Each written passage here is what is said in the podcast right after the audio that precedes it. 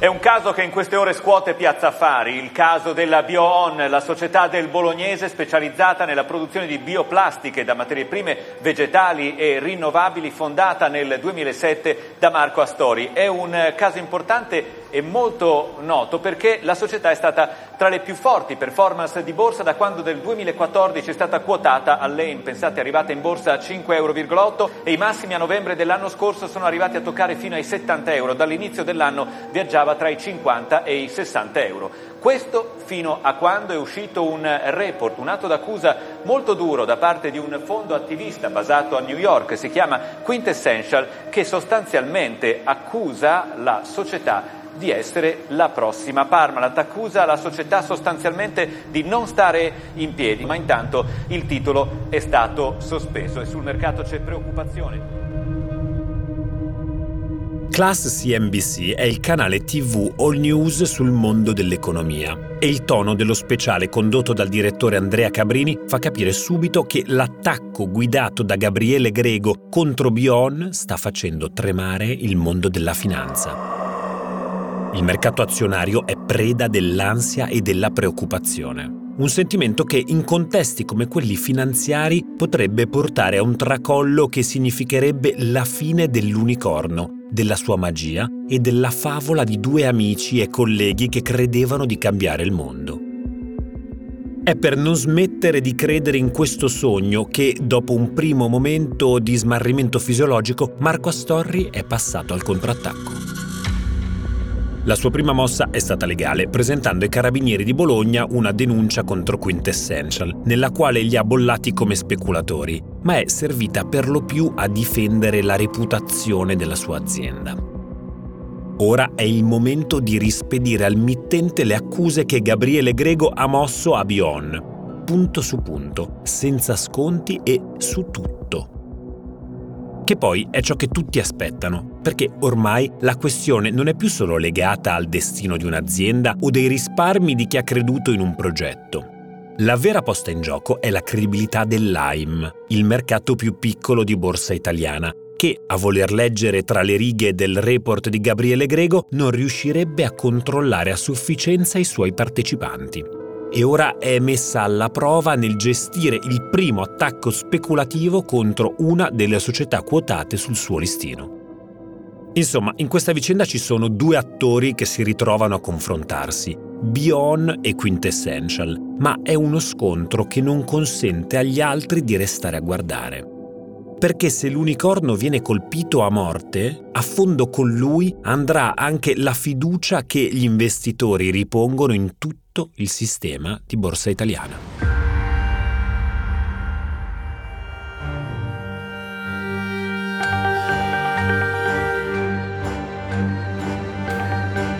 Io sono Riccardo Haupt e questo è L'Unicorno, il podcast di Will in collaborazione con Boats che racconta l'ascesa e la caduta di Bion, la startup bolognese che voleva salvare il mondo dalla plastica.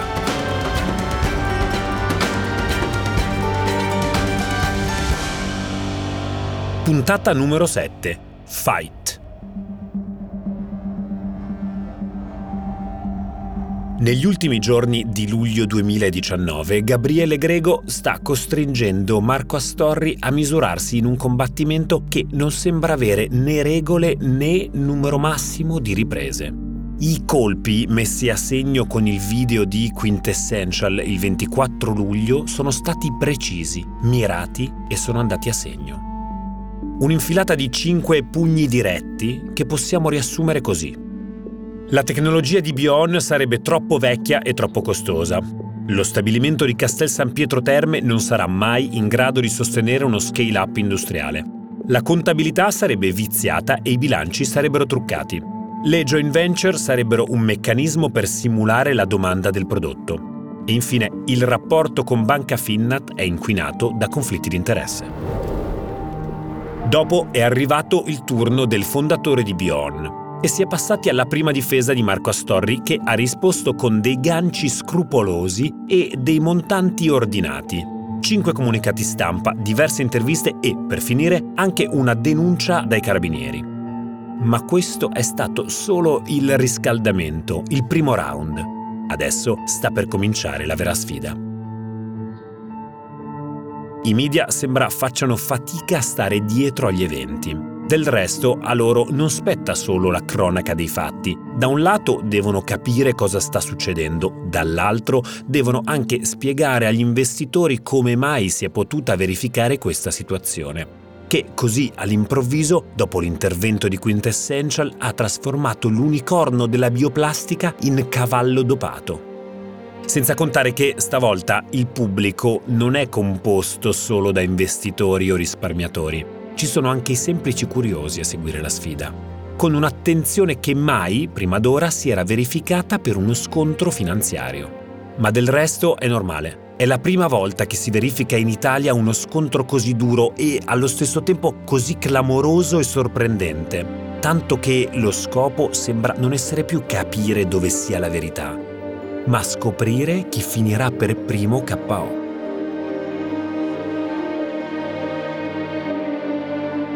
Il primo punto su cui Marco Astorri sceglie di alzare la guardia è lo stabilimento produttivo di Castel San Pietro Terme, a due passi da Bologna, visto che è il nodo principale del nuovo piano industriale della società.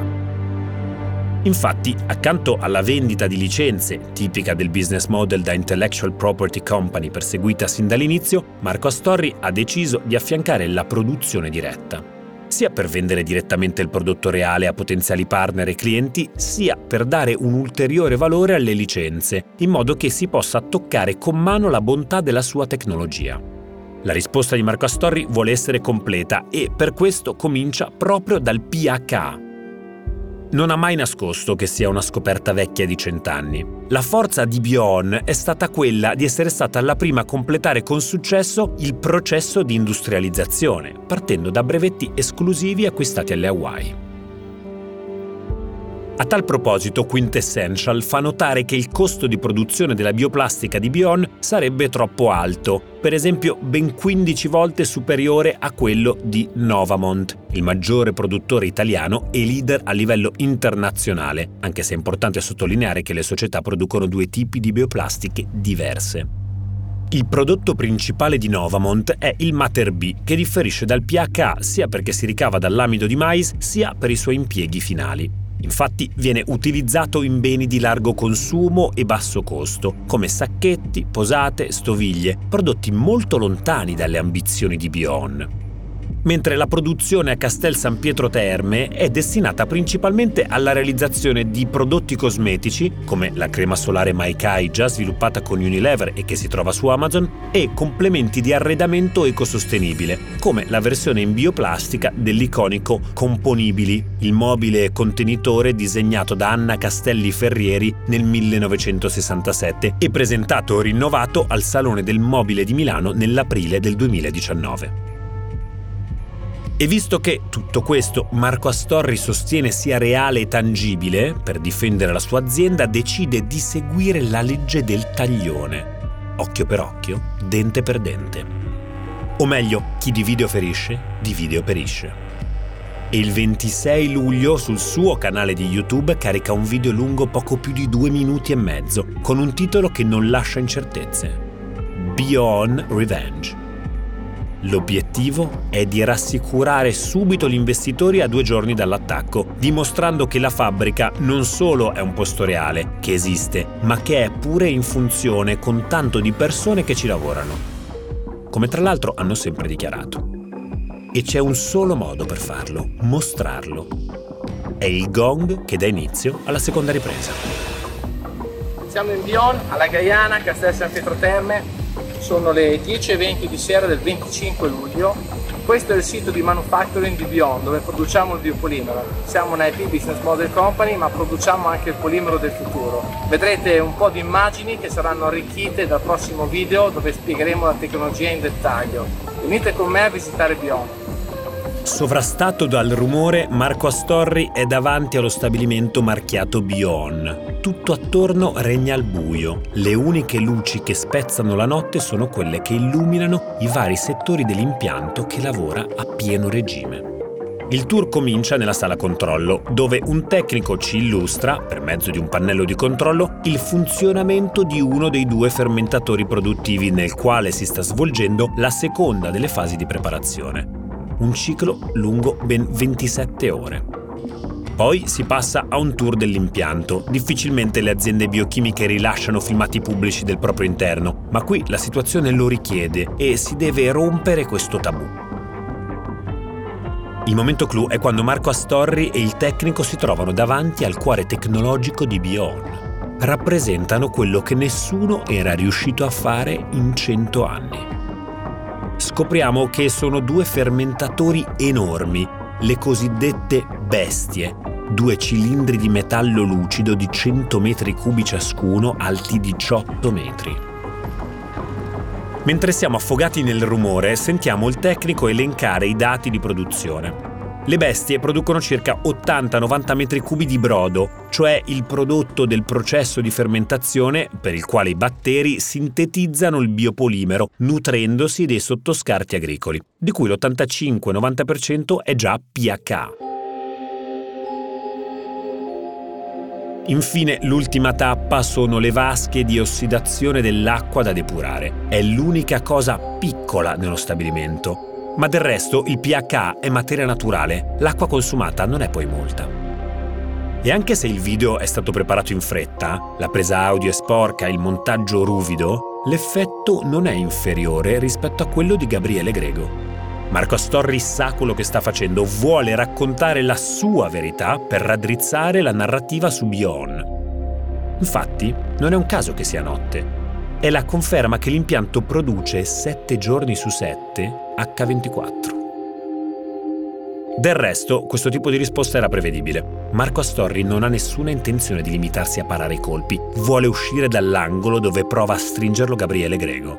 Perciò, in più, decide di partecipare allo speciale di Class CNBC con cui abbiamo aperto la puntata. Ci mette la faccia perché è l'unico modo per riuscire a smontare le accuse. sospeso e sul mercato c'è preoccupazione. In studio con noi Marco Astorri che è fondatore e presidente di Bion. Ben arrivato Astorri. Buonasera. Allora, come l'ha fatta sentire questo una Parmalat a Bologna? Beh, ovviamente non mi ha fatto sentire bene, è dispiaciuto soprattutto nei confronti di dieci anni di lavoro e dei 100 dipendenti che oggi abbiamo e che stanno lavorando H24 7 su 7 per produrre questo biopolimero che tutto il mondo chiede. Come risponde a queste accuse? Beh, rispondo che non è assolutamente vero, noi stiamo rispondendo con comunicati stampa sequenziali, un altro lo editeremo a breve dove risponderemo punto a punto. L'azione che è stata fatta è gravissima in quanto dal mio punto di vista ci sono i connotati di una manipolazione del mercato. L'azienda è nata da un sogno nel 2007 e ha avuto un grande successo negli ultimi dieci anni, portandoci ad avere grossi risultati in borsa, ma soprattutto ha dato la possibilità a diverse centinaia di scienziati nel mondo di poter lavorare in maniera indiretta con noi e a 100 persone di lavorare stabilmente a partire dal 2018 con noi. È un'azienda che sta facendo tanta innovazione, ospita quotidianamente grossi gruppi da tutte le parti del mondo che vogliono acquistare il prodotto e produce da diversi mesi H24, 7 giorni su 7, questo biopolimero che, vorrei ricordare, è stato scoperto cent'anni fa e nessuna azienda internazionale è riuscita a produrre fino ad oggi. Bion è stata la prima al mondo ad arrivare a realizzare un impianto industriale e attraverso le licenze, attraverso un investimento diretto, ha dimostrato che questa tecnologia è fruibile e può dare delle grosse soluzioni per salvare il mondo dalla plastica fatta dal petrolio. Allora, partiamo proprio da il qui. tono di Marco Astorri è sicuro e a vederlo sembra di sentire le parole di Muhammad Ali. Combatti ragazzo, combatti perché Marco Astorri è uno che lotta e per dimostrarlo invita Class CNBC a Castel San Pietro Terme per verificare l'effettiva attività dello stabilimento di Bion. La classica offerta che non si può rifiutare. Il giorno dopo il giornalista Simone Cerroni si presenta ai cancelli della fabbrica, pronto a scoprire dove sta la verità.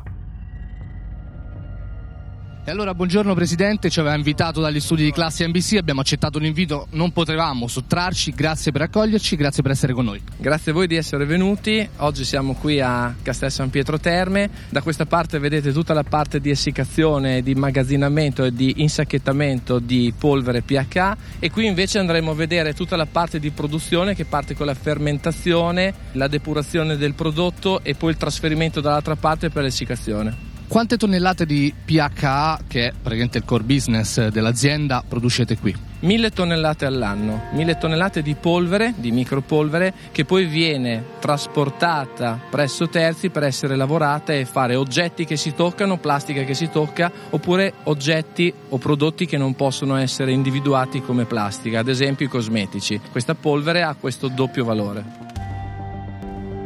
Marco Astorri non guarda in camera, guarda il giornalista negli occhi. È come se lo sfidasse. Ma le sue parole, con la fabbrica alle sue spalle, sono impossibili da smentire. Magari gli si potrebbe obiettare che i primi mesi non si è prodotto al massimo della capacità, ma la sua spiegazione è che ogni impianto innovativo ha bisogno di un periodo di rodaggio lungo diversi mesi. E poi c'è un comunicato che lo ha già ufficializzato. All'inizio è stato così, ma da gennaio 2019 lo stabilimento è pienamente operativo. La difesa di Bion sull'impianto sembra solida. Simone Cerroni di classe CNBC non può fare altro che constatare che la fabbrica c'è e funziona. Ma non per Gabriele Grego, convinto che tutto questo sia solo uno specchietto per le allodole. Il commento è molto semplice. Nella nostra ultima diapositiva noi abbiamo detto per correttezza citiamo quello che c'è. Abbiamo confermato che l'impianto di San Pietro Terme esiste Abbiamo confermato che tutte le parti centrali della fabbrica sembravano essere lì, l'ho viste io, questo non è in disputa. La ragione per la quale dubitavo della scala della produzione è uno perché quando poi questa società di Londra ha parlato con loro, loro gli hanno detto che avevano avuto dei rintoppi all'inizio e che quindi eh, la produzione ancora non andava a pieno regime. Secondo perché quando sono andato io e quando sono andati loro in un arco di sei mesi vedevamo ancora impalcature, operai, gru e cumuli di sabbia, quindi segnali esterni erano quelli che mi facevano dubitare che la produzione andasse a pieno regime. Tutto qui. Poi la fabbrica vedo che c'è, sono contento che ci sia, ma non cambia assolutamente la nostra tesi. Dopo il servizio di Simone Cerroni, Bion sembra essersi rimessa in piedi, ma nonostante la sua reazione, gli investitori danno ragione a Quintessential e vendono le azioni di Bion in maniera disordinata. Ma non è strano, nel linguaggio della borsa lo chiamano panic selling, che in italiano si potrebbe tradurre con vendita da panico, anche se il termine più corretto dovrebbe essere svendita, o meglio, una liquidazione anticipata. Il fatto è che chi ha investito in Bion teme che le azioni dell'azienda bolognese possano crollare sempre di più. E allora per recuperare il salvabile inizia a vendere al primo prezzo possibile, più in fretta che può ma in questo modo il titolo di Bion precipita. Il 23 luglio il titolo valeva 55 euro e Bion era un unicorno. Il 24 esce il report e il 25 un'azione vale appena 15 euro. Ha perso in pratica tre quarti del suo valore. È troppo persino per la spregiudicatezza del mondo finanziario. Il titolo viene sospeso per tutta la giornata. Nemmeno il 26, venerdì, le azioni di Bion riescono a fare prezzo, ma all'improvviso succede qualcosa di inaspettato per gli investitori. Si apre una finestra nella contrattazione e il titolo Bion comincia a risalire, fino a 24 euro. Sembra un'inversione di rotta che arriva solo grazie all'intervento dei cofondatori di Bion, Marco Astorri e Ghici Cognani, che acquistano 14.000 azioni della loro azienda, per un controvalore di 211.000 euro. Il mercato risponde positivamente alla loro decisione, percependo questo gesto come il segnale di chi ha ancora fiducia nel proprio progetto. Loro non scappano, continuano a crederci. E infatti alla fine della giornata le azioni Bion segnano un più 60%. Ma un conto sono le percentuali relative, un altro paio di maniche sono le cifre assolute. In tre giorni sono andati in fumo più di 700 milioni di capitalizzazione. Ora Bion vale appena 300 milioni. Che sono tanti, è vero, ma se si pensa che valeva oltre un miliardo, si ha la perfetta dimensione del tracollo.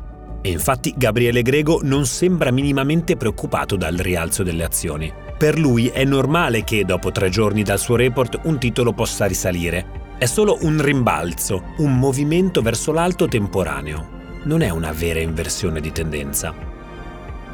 Sull'allungo il valore delle azioni, secondo lui, è destinato a riscendere. Fino a dove? A zero, ovviamente. Nel frattempo, dopo i media, arrivano anche le istituzioni a puntare gli occhi su quanto sta succedendo in borsa, capeggiata dalla Consob, l'autorità che regola la borsa che inizia a monitorare il titolo. Di solito le società quotate sul mercato AIM godono di controlli più leggeri, ma se vengono riscontrate delle irregolarità, come abuso di informazioni privilegiate, manipolazione informativa e operativa, è tenuta a farlo. Ed è proprio questo il caso. Intanto anche Banca Finnat, lo specialist che ha portato in borsa Bion, di cui vi abbiamo raccontato nella scorsa puntata, risponde alle accuse di Quintessential. E, attraverso le parole di Gianfranco Traverso Guicciardi, il suo head of research, rinnova la fiducia in Bion. Per lui questo è solo un attacco speculativo, il business model è solido, le accuse allo stabilimento e alle joint venture sono funzionali allo short selling e basta. Ma visto che sono stati chiamati in causa, Gianfranco Traverso Guicciardi ne approfitta per chiarire un'accusa riportata nel report di Gabriele Grego. Infatti, Banca Finnat ammette di possedere il 10% di due joint venture con Bion. Sono Aldia e Life, due società dedicate allo sviluppo di prodotti per Unilever. La prima per il Sun Care, le creme solari, l'altra per l'Oral Care, i prodotti per l'igiene della bocca senza microplastiche.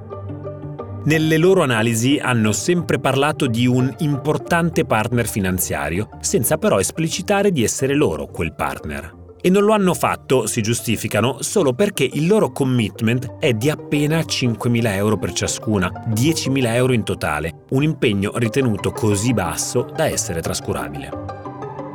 Quando finalmente per un giorno, il 26 luglio, Bion sembra aver schivato tutti gli attacchi, ecco arrivare il montante di Quintessential che potrebbe valere il KO. L'affare Virdi.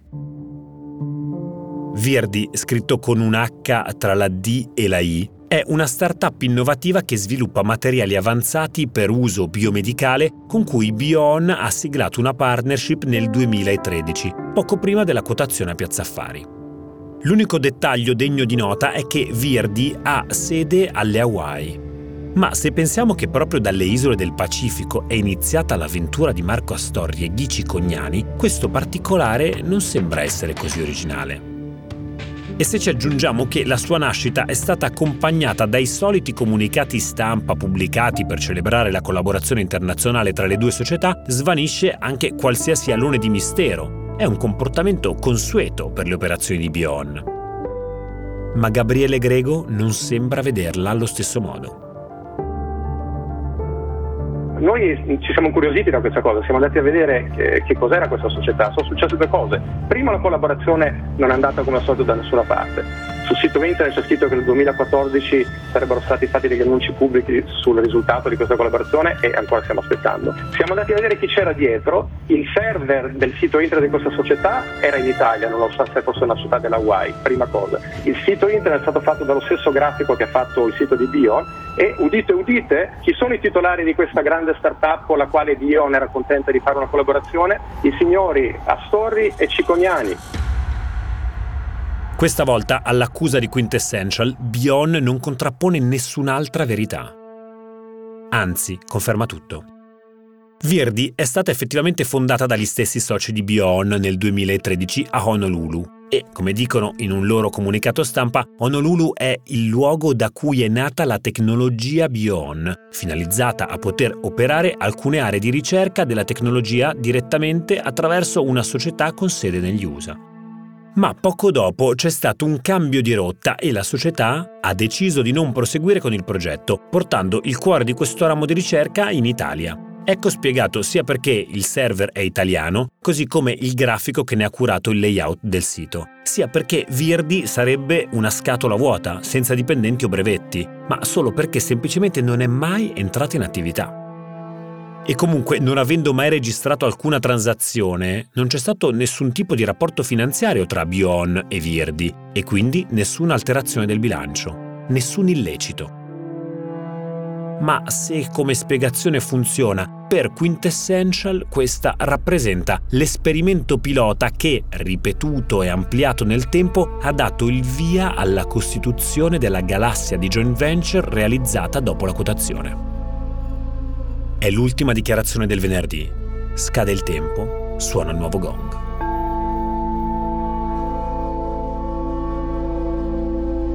Il weekend ha sospeso il match che lunedì 29 luglio riprende, forse più duro di prima. Ora però è Marco Astorri che comincia ad attaccare. Sposta la discussione su altri due elementi ripresi dal report, la tecnologia di Bion e il suo know-how scientifico. Per smentire Gabriele Grego che li definiva entrambi insufficienti, viene chiamata in causa la dottoressa Paola Fabbri, PhD in ingegneria dei materiali, professoressa associata all'Università di Bologna. Colei che fin dall'inizio ha seguito lo sviluppo tecnologico dei materiali Bion per quel che riguarda le loro potenzialità applicative nei settori industriali, racconta il suo punto di vista in una lunga intervista che viene pubblicata su YouTube. I polidrossi alcanoati non sono materiali nuovi nel senso introdotti o scoperti di recente, sono materiali che pur scoperti ormai decenni fa non hanno trovato fino a un'epoca recentissima una concreta implementazione a livello industriale. Per diverse ragioni le tecnologie non erano pienamente mature, ma anche i tempi e la consapevolezza non erano maturi. Quello che è estremamente cambiato dalle epoche precedenti con l'arrivo delle tecnologie di Bion è stata la possibilità effettivamente di implementare su larghissima scala, su scala industriale, le produzioni della polvere pH da processo biotecnologico da cui poi ovviamente si ottengono i formulati, i pellet per le applicazioni industriali su larga scala. Bione è riuscita in questi pochi anni a compiere questo salto ottimizzando tutti gli stadi che prima ho citato e riuscendo, grazie alla disponibilità di grandi quantitativi di materia prima provenienti sia dall'impianto preindustriale e adesso dall'impianto industriale, è riuscita a sviluppare tutte quelle soluzioni che consentono di andare a testare l'efficacia di questi materiali per settori di larghissima scala. Mi aspetto che nei prossimi decenni si raggiungano dei traguardi con le nuove bioplastiche davvero impensabili e lo dico perché abbiamo raggiunto adesso risultati che solo 2, 3, 4 anni fa ritenevamo sul fronte dell'applicazione industriale dei polidrossalcanoati completamente così da sognatori. Dopo di lei e la conferma del primato da parte di Bion sull'industrializzazione del processo produttivo è il momento del professor Paolo Galli, un luminare nel settore delle materie plastiche fin dagli anni 60, che è il presidente dello Scientific Advisory Board di Bion dal maggio 2019. Per darvi un'idea della sua caratura, è l'unico chimico italiano scelto per far compagnia nella Plastics Hall of Fame al premio Nobel Giulio Natta. Se sentite l'audio un po' disturbato è perché il laboratorio alle sue spalle è in piena attività durante la registrazione.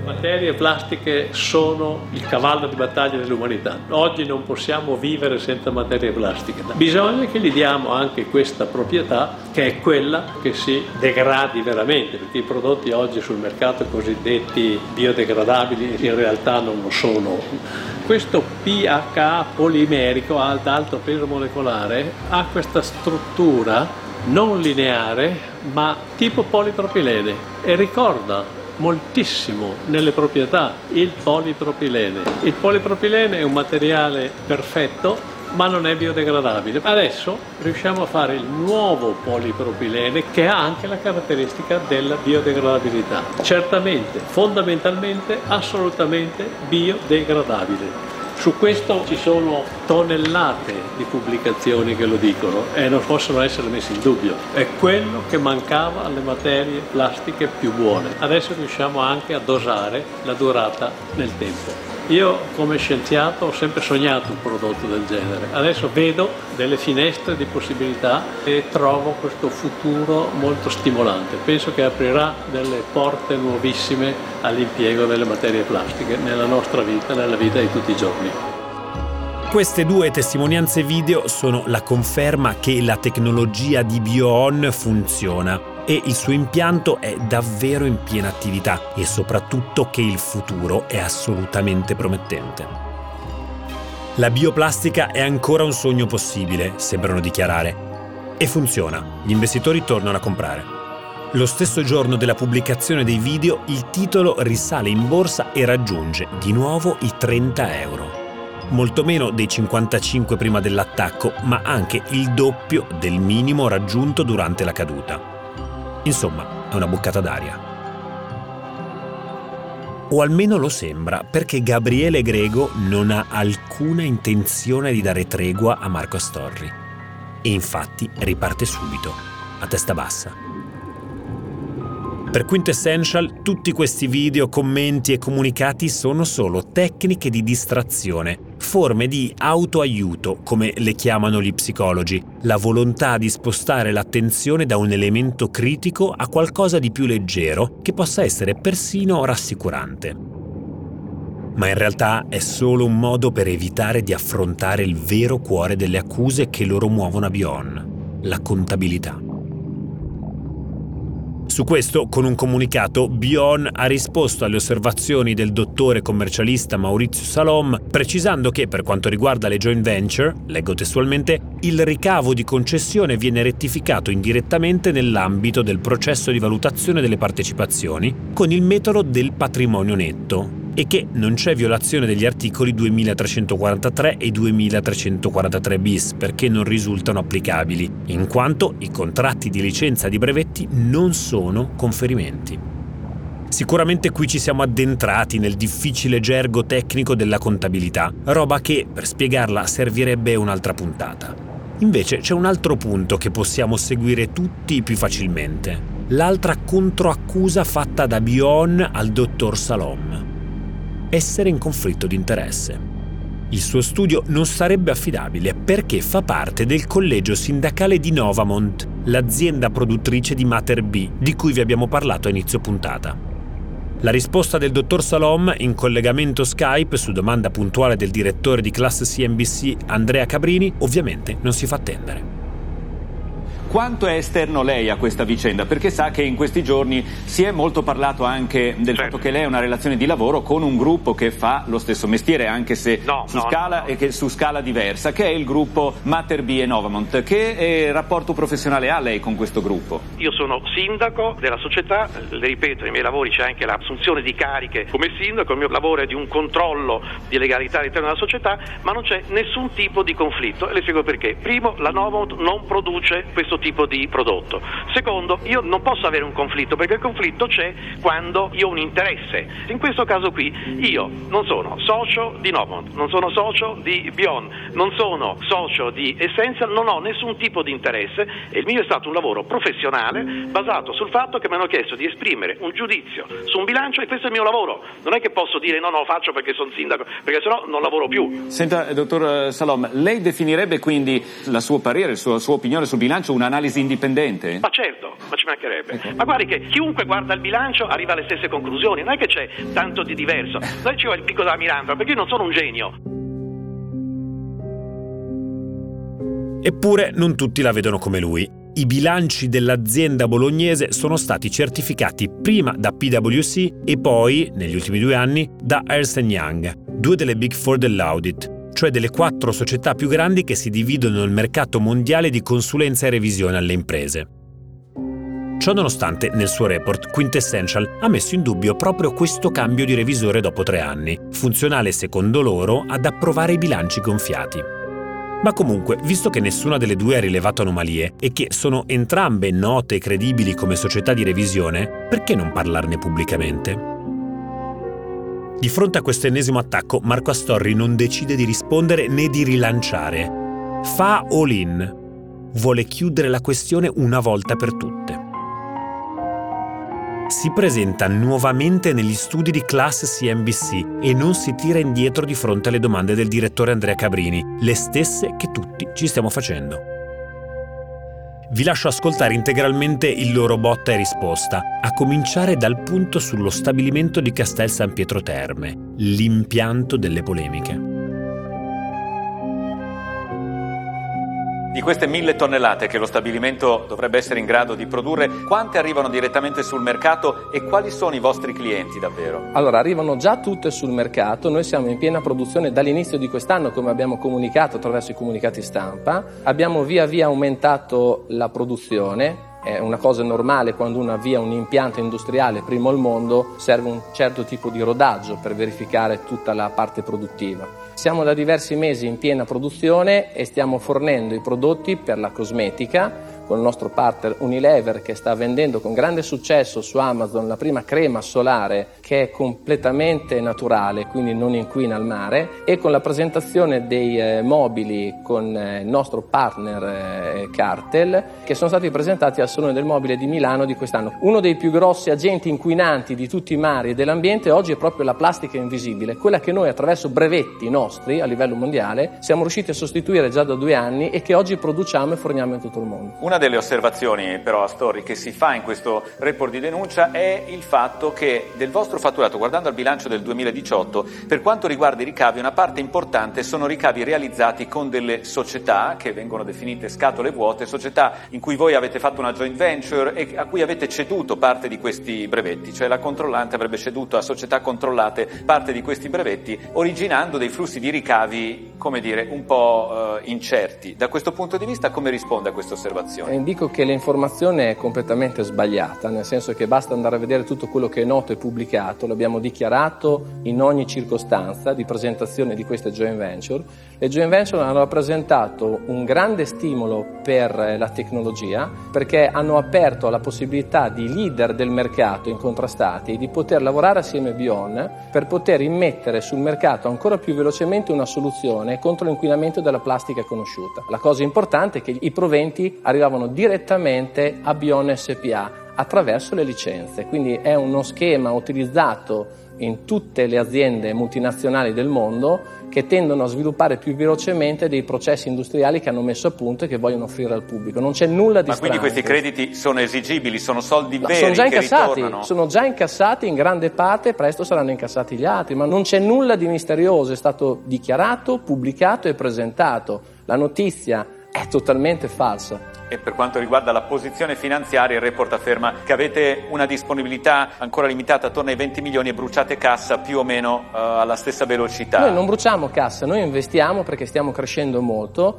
un'azienda che si è sostenuta attraverso la quotazione, gli investimenti che ha fatto e le società che hanno creduto nei nostri prodotti e che ci stanno acquistando. Questa è la mission dell'azienda dichiarata in ogni sede. A proposito di margini, dipenderanno anche dai costi e il report denuncia che voi avete costi industriali molto superiori a quelli della concorrenza, del mercato delle plastiche del vostro mondo, che sono plastiche speciali, e fa anche dei numeri rispetto a quanto è costato il nuovo impianto che aveva un budget iniziale attorno ai 15 milioni e poi è lievitato fino attorno ai 40. Alla fine il prezzo al chilo delle vostre plastiche non sarebbe concorrenziale, quasi il doppio di quelle sul mercato, è così? Sono notizie anche qui purtroppo totalmente false, nel senso che i costi di produzione non sono assolutamente quelli dichiarati da questo report. La gente pensa alla plastica solo pensando al sacchetto del supermercato, no? al bicchierino, alla forchettina. Esistono tante plastiche di alto valore, di alto costo, non è assolutamente vero che costa di più degli altri player presenti sul mercato. Poi bisogna ricordare anche a chi fa queste osservazioni che la nostra è un'azienda che ha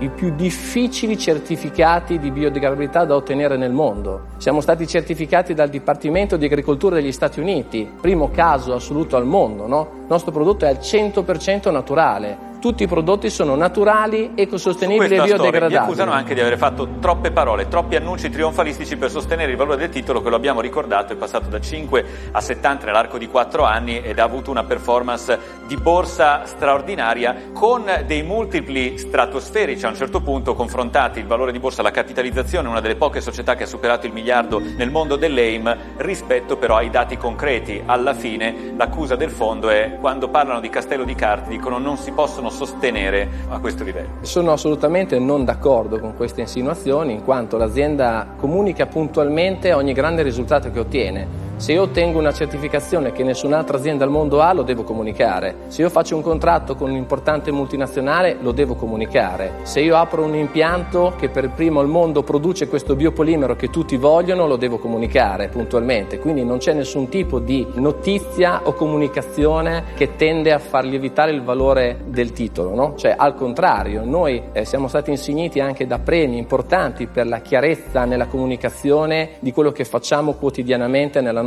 impresa. Marco Astorri negli studi di Class CNBC ha l'aria serena, tanto che riesce quasi a infondere tranquillità, nonostante sembra che nessuno voglia avere più niente a che fare con la sua Bion che in borsa viene trattata come un'appestata. E i media che fino a neanche una settimana prima la decantavano come la campionessa dell'innovazione del Made in Italy, ora le voltano le spalle. Le reali conseguenze di questo scontro però si vedono in borsa. Dopo otto giorni, il 31 di luglio 2019, alla chiusura del mercato, Bion vale 548 milioni di euro. Appena la metà del valore che aveva prima dell'attacco di Quintessential. Ma comunque sono ancora tanti.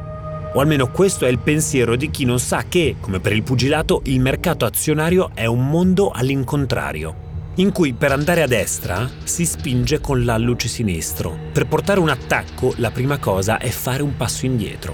E per evitare le conseguenze di un colpo bisogna assecondare il movimento del pugno dell'avversario. È proprio in questo momento che lo scontro tra Marco Astorri e Gabriele Grego è al culmine della sua ferocia.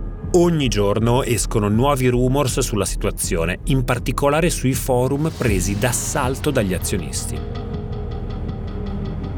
Alcuni dicono che Quintessential avrebbe sede alle isole Cayman. Secondo altri, l'attacco del fondo sarebbe stato in realtà pilotato da altri e che alla fine si tratterebbe di un complotto orchestrato dai produttori di plastica tradizionale. Voci incontrollate a parte, la percezione è che tutto sia ancora da decidere, che i rischi ci siano per entrambi e soprattutto che la vittoria andrà non a chi sarà in grado di sferrare il colpo definitivo, ma a chi saprà resistere più a lungo. Insomma, per arrivare alla fine serve tempo e le variabili sono ancora tantissime. Primo perché c'è tutta la pausa estiva per progettare nuove strategie e secondo perché non è detto che sarà il ring a decidere l'esito della sfida. Infatti nel frattempo la sfida ha superato i confini del mondo finanziario ed è arrivata negli uffici dei palazzi di giustizia. Il 26 di luglio la Procura di Bologna ha aperto un fascicolo con l'accusa di manipolazione del mercato, per il momento contro ignoti. La base delle indagini, affidate dai PM alla Guardia di Finanza, può appoggiare sull'unico dato oggettivo di tutta la vicenda, il crollo delle azioni in borsa. E allora l'inchiesta deve svilupparsi su un doppio binario, da un lato potrebbe focalizzarsi su Bion per comportamenti scorretti verso gli investitori, ma allo stesso tempo potrebbe anche concentrarsi su Quintessential per aver diffuso informazioni infondate con il solo scopo di scatenare il panico. Che poi è proprio la tesi che Bion ha presentato lei stessa in data 1 agosto 2019 con un esposto alla Procura della Repubblica di Bologna in relazione al video e al report di Quintessential. L'obiettivo è portare all'attenzione delle autorità competenti le ragioni per cui ritiene questo comportamento un caso di abuso di mercato, in cui si sono verificate azioni di manipolazione e di insider trading criminale, cioè il comportamento di chi, conoscendo in anticipo una notizia in grado di alterare sensibilmente il prezzo di uno strumento finanziario, la sfrutta per trarne profitto.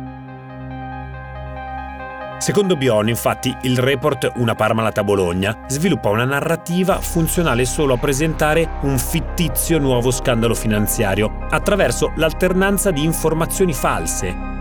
Come che lo stabilimento di Castel San Pietro Terme non sia in funzione e di informazioni fondate su ragionamenti fuorvianti, come la violazione degli articoli 2343 e 2343 bis in occasione della concessione delle licenze alle joint venture. E allora, per capire davvero come andrà a finire questa storia, bisogna solo aspettare che le cose facciano il loro corso. Ci vuole tempo. Esattamente l'unica cosa che una società quotata in borsa che sta crollando non può permettersi.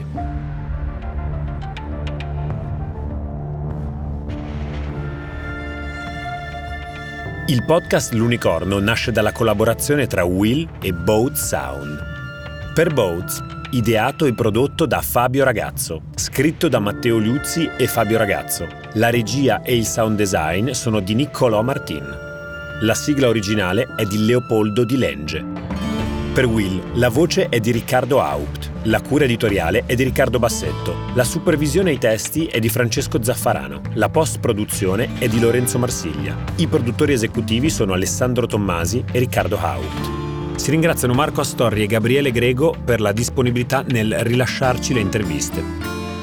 Gli estratti di questa puntata sono presi dai video YouTube Beyond Revenge 720, Fabri Ita 720 Beyond, Galli Ita 720 Beyond. E dai video di Milano Finanza Class CNBC, esclusivo Bion Ferita va al contrattacco, Bion Viaggio nella fabbrica delle polemiche, Bion Salom Perché accuso Bion. Per scriverci i vostri commenti sul podcast e raccontarci la vostra esperienza con Bion, potete contattarci a questo indirizzo unicorno chiocciola willmedia.it. Io sono Riccardo Haupt, non perdetevi l'ultimo episodio, Plastic Bubble.